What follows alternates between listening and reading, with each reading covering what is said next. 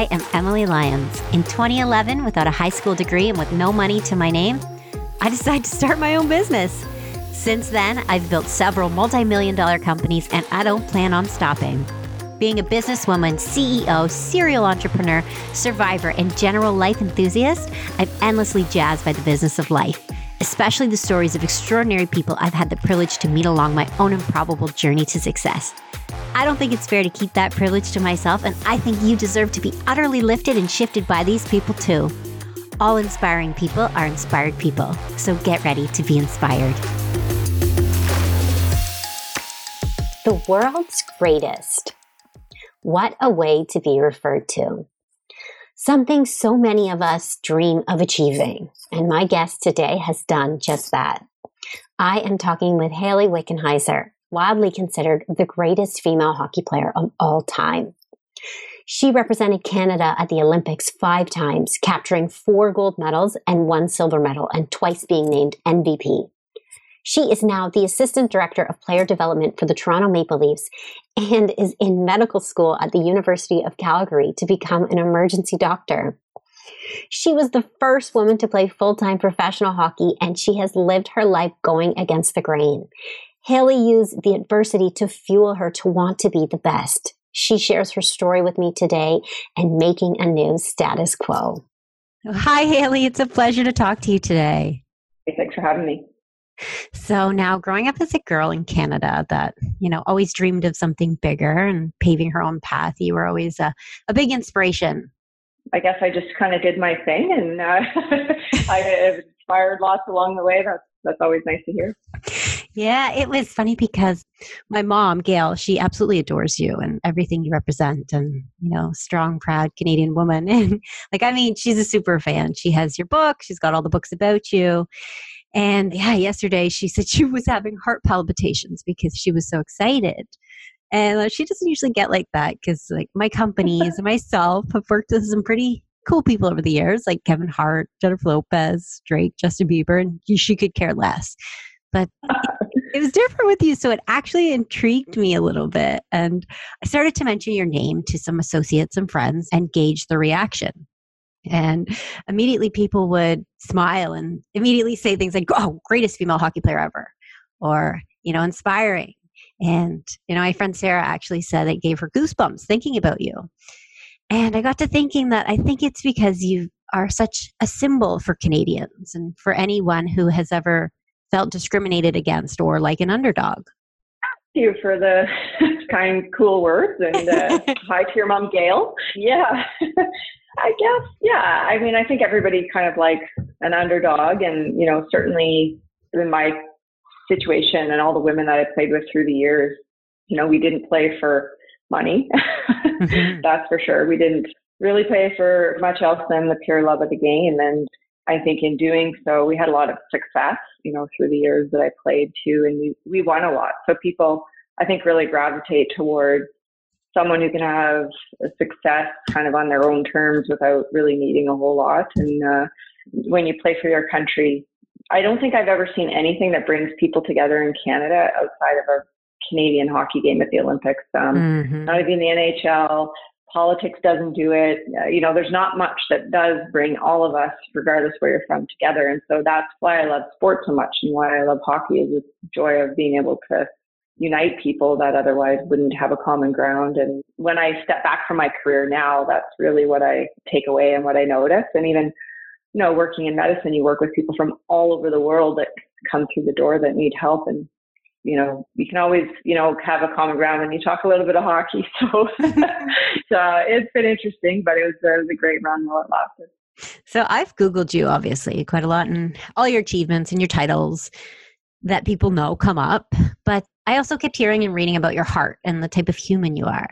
So I'm curious to hear who Hayley Wickenheiser is without the titles, like the real Hayley. Well, I guess it depends who you ask, but I think, you know, on the ice, I was very intense player. Um, mm. I was very driven.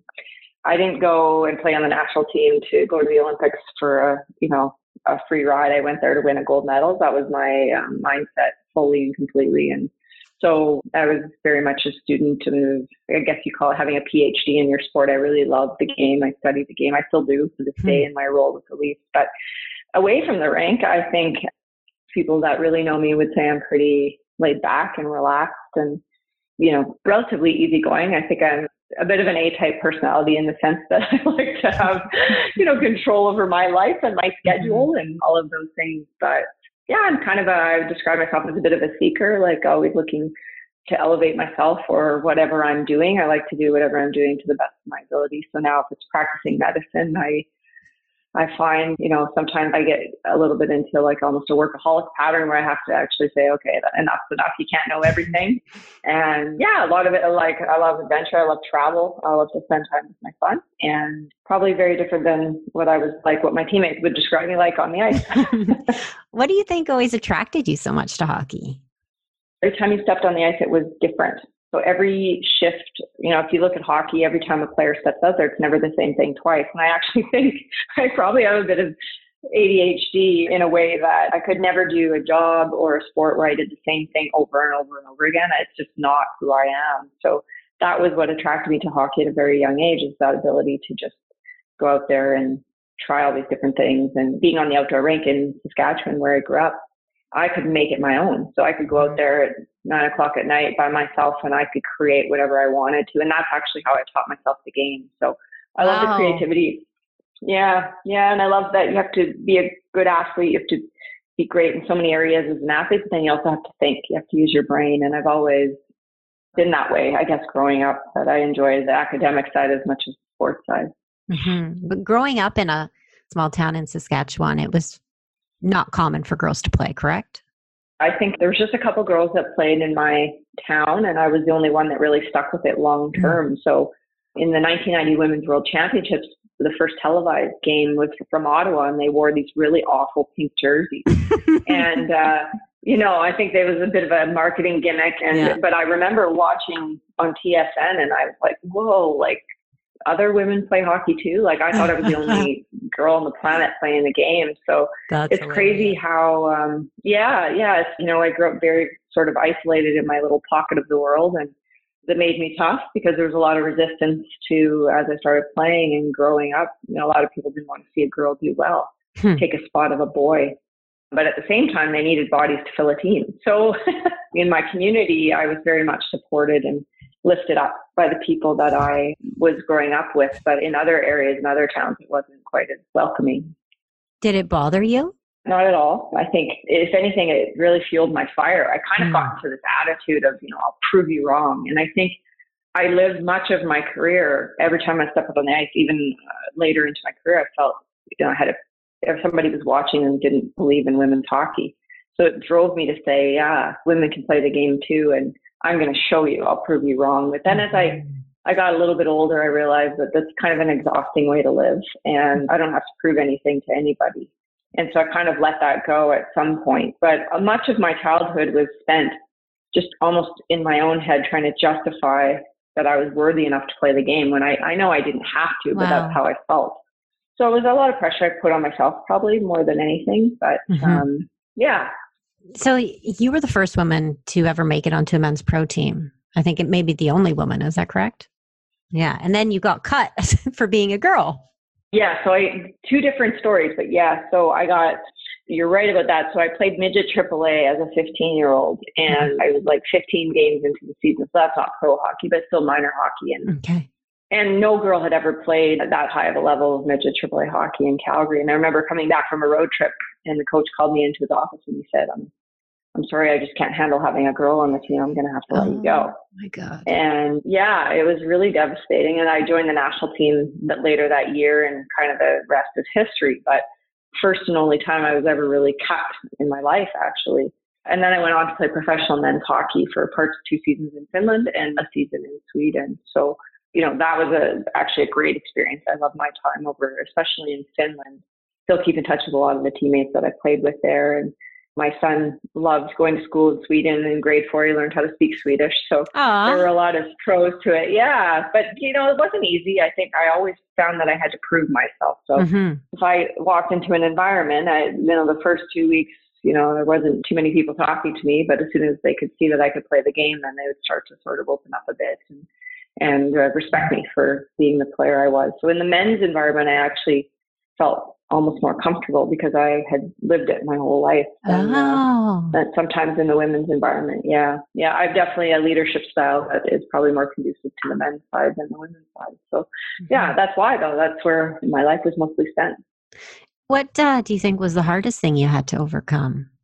I think it was myself. Really, was the expectation and the pressure I felt on myself that wasn't necessarily being placed on me from elsewhere, but I felt a responsibility almost to every time I stepped on the ice, I better be the best player on the ice in my own mind because people would be saying, you know, girls don't play hockey. So I had this feeling and I put a lot of pressure on myself uh, for, you know, a lot of years like that. Externally, it, you know, it, constantly, I don't know, a day didn't, hasn't gone by in my life that I haven't justified or had to answer a question about the women, some dumb question I get asked about women's hockey or women in sport or something that somebody says. But I just look at it as re educating people, not anything to overcome. And then, yeah, I think it comes mostly from internal.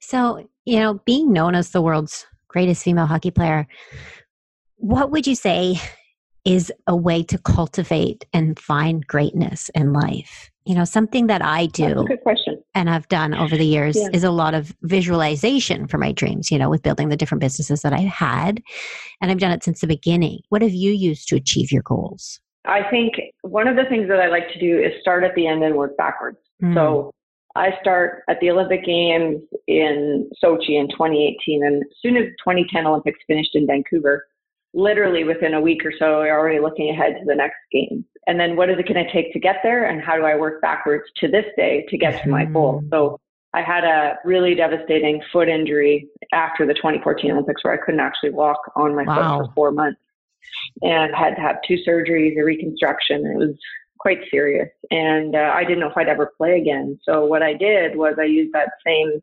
concept was I looked ahead to four months. Okay, they said I could walk in four months. I could touch my foot to the ground. Okay, so that's four months from now. What am I going to do from this day forward to make a plan to get there? And then every day I would just chip away. I think it sometimes helps to not get overwhelmed by doing that, to know that, yes, I can't walk today and I'm very sore and I'm in pain, but tomorrow it's going to be less. Mm-hmm. And then you know what you're faced with moving forward. And then I think it's just the consistent day to day habits of doing what it takes to get there. A lot of people want to do a lot of things, but they're not really willing to put in the work and the sacrifice that it actually takes mm-hmm. to get there. And it just comes down to how much do you love something and how much are you willing to work to go towards that? Mm-hmm. And how much are you willing to not listen to the critical opinion of others? Because if I would have listened through my whole life to the amount of people that said girls don't play hockey, you have no future, you should just pack it in, I would have quit the game at 12 years old. So yeah, so I think all of those lessons sort of serve me well now when I'm in sort of another area in medicine where it's very overwhelming and you don't know anything, but you know that you will someday. and so just, you know, how can I chip away every day to learn some things and to get better and better? So that's kind of how I feel and just generally with anything in life. Mm-hmm. That's amazing. I love that. So after you won the gold medals, did you feel fulfilled? That's a good question. You know what? The gold medal, it definitely means something to me, yes, to win. Do I feel fulfilled with a gold medal? No. What I feel more fulfilled with is the fact that I could step off the ice after a gold medal game and feel like I had a gold medal performance, regardless mm. of what kind of medal was around my neck. Yeah. Yes. I'm not going to lie. When I, we lost the gold medal in 98, I was 19 and I was devastated. And it, everything that I was as a person was really wrapped up in who I was as a hockey player. And it was a hard mm-hmm. lesson to learn. Yeah, but it was a good one because for the next four Olympics, it kind of steered me forward to not have my identity so wrapped up in who I was as a hockey player. You know, we're, we're so much more than what we do for a yeah. living. And so, yeah, so I think I, I learned some serious hard lessons along the way and got much less detached to my identity being a hockey player. And I actually started to play better because of that, because I surrendered it. I cared less, but I still cared. Mm-hmm. But there was only so much that I can do. You're one player on a team of 20. Sometimes the puck doesn't go in the net for whatever reason. You know, you learn to sort of step back at times. So, yeah, it would have been hard to sleep at night winning a gold medal knowing that I played crappy or we didn't mm-hmm. deserve it. I think that would be mm-hmm. worse. Have you always been very strict with your training and diet? I really always wanted to be the fittest player that I could. And I really take and took a lot of pride in that. I didn't cut corners in my training or my fitness. I thought I would always be the best to work with to continue learning and whatever weaknesses I had, I always wanted to try and make them a little better for the next year. So sometimes players don't really care about, you know, their off ice stuff, but I cared a lot and I took a lot of pride and I spent a lot of money on it to, to make sure that I could be the best that I could be on the ice. Mm-hmm. It all like in every area, I think that our diet and our lifestyle outside of it affects all of it. So like as a businesswoman, I know if I'm living unhealthy, my businesses suffer and I see that in the numbers. Right. I mean, I definitely notice in medicine, for example, there's two things that I've said to myself that I won't compromise no matter what. And that's, I mean, some days you can't have sleep, but sleep and, and my health, my fitness, and my diet to take care of myself. Because if I can't do that, how can I care for other people? So mm-hmm. it's a bit of a odd thing in medicine that they drive you so hard and yet they expect you to be at your best to care for people. But if you can't take care of yourself, you really can't. So mm-hmm. that's something that I learned from sport that I take with me too. Okay, so I got to say this back in 2002 when you helped Canada win the gold medal game. There was so much adversity going on and hate from the US and you had that famous video, that quote that went viral and I still I listen to it from time to time where I have it here. I hear they had our flag on their dressing room floor and I wonder if they'd like us to sign it. So I want to know what was happening here. Why the hate? There was no hate. I think eh, there was a lot of it was high stakes. So first of all, it was obviously September 11th happened, and one of the American players lost her father in the World Trade Center, which was oh, devastating wow. for everyone. It was a very very emotional time. But prior to that, we had been playing the Americans, and we lost every game going into the Olympics against them all year long, oh. and and we play each other so much. There's just there was a natural sort of hate for each other um, mm-hmm. in that sense. And then you step into Salt Lake and that heightened security and kind of us against the world. And Wayne Gretzky's talking about the men's team us against the world, and just was a lot of emotion going on for both sides. And so when we had been coming into the rink, U.S. security folks had been telling us, "Oh, they have your flag in the dressing room," mm. and not so much as a sign of disrespect, but I think as a sign of this is who we're going to play, Canada, and they were going after us. You know, had the flag hanging up, kind of thing. And you know, the Americans deny that this ever happened, so I'll put that out there to this day. But I, but at that point, it didn't matter because we took that as motivation mm-hmm. and fuel for the fire. And sort of as a group of leaders, we decided that at a certain point, we are going to tell the rest of the team that hey, there, there's this flag. And so I was walking with Therese Brisson, with my teammate, and we were walking into the rink, and she turned to me and she said, when we win the gold medal and you get interviewed, you ask them if they want us to sign it. And uh, I said, I said, well, I will. And that's what happened. So, and then you um, did. I did. And I was very, uh, pat. I mean, even seeing Don Cherry years later, every time I run into him, he'd say, oh, you got me in a lot of trouble there. And I said, well, I'm probably one of the only ones that ever has. So, yeah, it was, it was a moment. And, you know, I don't take it back. I don't regret it. It, it was what it was in the moment. If they say that it never happened, I'll take their word for it. But, uh, doesn't change how we felt in that moment. Mm-hmm. Mm-hmm. Going through the different teams and growing up as you did, when did you first feel like you really belonged? I don't know if I really ever felt like I belonged until I joined the national team. Oh, I was always wow. the girl on the boys team, you know, and I mm-hmm. I was 15 when I started with the national team. So at that point, I kind of found, you know, my people, uh, the women mm-hmm. that I mm-hmm. played with, and no, probably around the age of like 12, 13 when I sort of started playing with some senior women's teams and stuff. And that started to change for me. But as a kid growing up, I, I mean, I, I felt like I suppose I belonged on teams, but I always knew I was the girl. And so it was just you're changing your own dressing room, you're isolated, you're away from everybody, and not always the easiest thing. Yeah. Mm-hmm. Did your parents force it? Mom and dad are the complete opposite. They many times said to me, Are you sure you want to do this? It's getting really stressful. Oh my gosh yeah. Anyway, yeah, that's that's kind of how it went. So they must have just been blown away by your drive and dedication. Overwhelmed. they didn't even know what to do with it at times, for sure. Yeah, it definitely uh, was a lot for them to handle. I was a handful. I had a lot of energy and a lot of passion as a kid.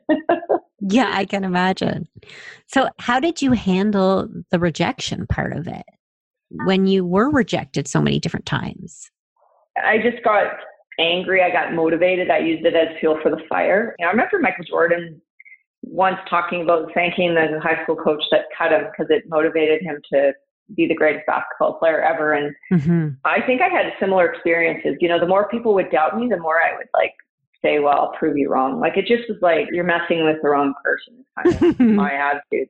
And it still is to this day, you know, when people say silly things to me in medicine or, you know, mm-hmm. presumptions that as a female in a male dominated world, I just, it's just like, oh yeah, here we go again. But you can't knock me down. You can't touch me. It's sort of how I feel like it's, mm-hmm. you know, I'm just, I'm going to keep on keeping on and do my thing. And it's just more about their insecurities than my issues.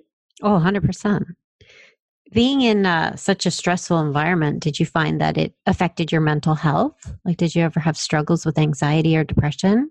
I think if I wasn't an athlete and if I didn't exercise and train the way that I did, I would have been in trouble, yes, because that was hmm. my outlet. And so I like to say, you know, movement is medicine, exercise is medicine. And it was for me. You know, when I still to this day, I train every day. I, I need to move. I need to get outside or I don't feel great. It makes sense. It's endorphins and all the things that happen in the body. But that's how I cope. That's my moving meditation. So I think everybody needs an outlet. There were, I had periods of time where I went through lulls, like we call it a bit of an Olympic hangover, an Olympic depression, but never full blown depression or anxiety. I think I always was able to sort of manage it or deal with it in healthier ways. Mm-hmm. I know with yeah. um, entrepreneurship, it was a struggle for me early on with like in 2009 or so with it being just so stressful. And then, yeah, once I moved to a healthy lifestyle later on down the road, it really, really helped and, and changed things around for me. It's crazy how much exercise really does affect your mental health and helps. So now that you work with the Toronto Maple Leafs and you're studying medicine, what's your plans from here? just to keep on doing those two things. I love my job with the Leafs and uh, mm-hmm. my role in development and getting to work with players from junior to Marlies right up to the Leafs, being on the ice and helping players or having chats off the ice and talking about, you know, things that bother them or that can help them. I have a lot to offer based on what I have been through. And so I really love what I do. And basically what I do in medicine isn't much different. You know, you're dealing with people. It's about helping people, relationships, the only thing is you need a lot more knowledge and special skills to be able to do things. But mm-hmm. uh, for the most part, I really enjoy both of them. And I'd like to practice emergency medicine probably so that I can blend both hockey and medicine moving forward and okay. see what I can do. So you want yeah. to be sort of an ER doctor? Yeah, that would be my goal. Hmm. Absolutely. Wow, that's amazing. And then you get to, yeah, see a totally other side. It's so different hockey to medicine. it's actually the same. Things happen quick. You need to stay calm, make decisions. You don't get wow. to make a mistake twice. It's very, very similar. There's not much difference between it. And at what point did you know you wanted to make this transition into medicine? I was a kid. I was 10 years old, and my neighbor actually she got run over by the grocery delivery truck. He backed what? over her.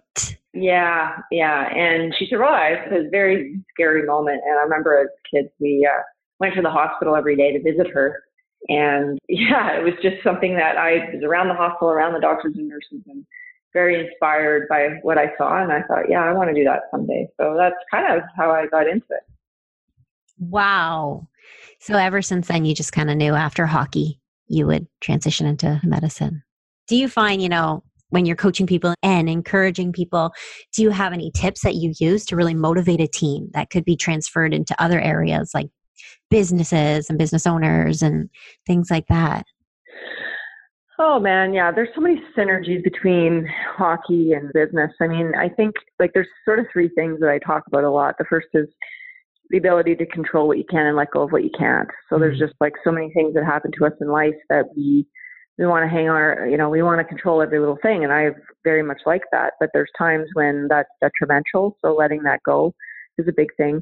I think the second thing is, you know, the ability to adapt or you get left behind. And so right now, like I do a lot of speaking and a lot of businesses I speak to, a lot of industries talk about change, how, you know, no longer are corporations working in silos. Everybody's sort of cross working in different departments and integrating things. And and that's just like a team. You know, the medical staff has to have good communication with the coaching staff, and then the forwards have to be able to work with the D. The goalie has to be on the same page. Otherwise, you know, you're not going to have success.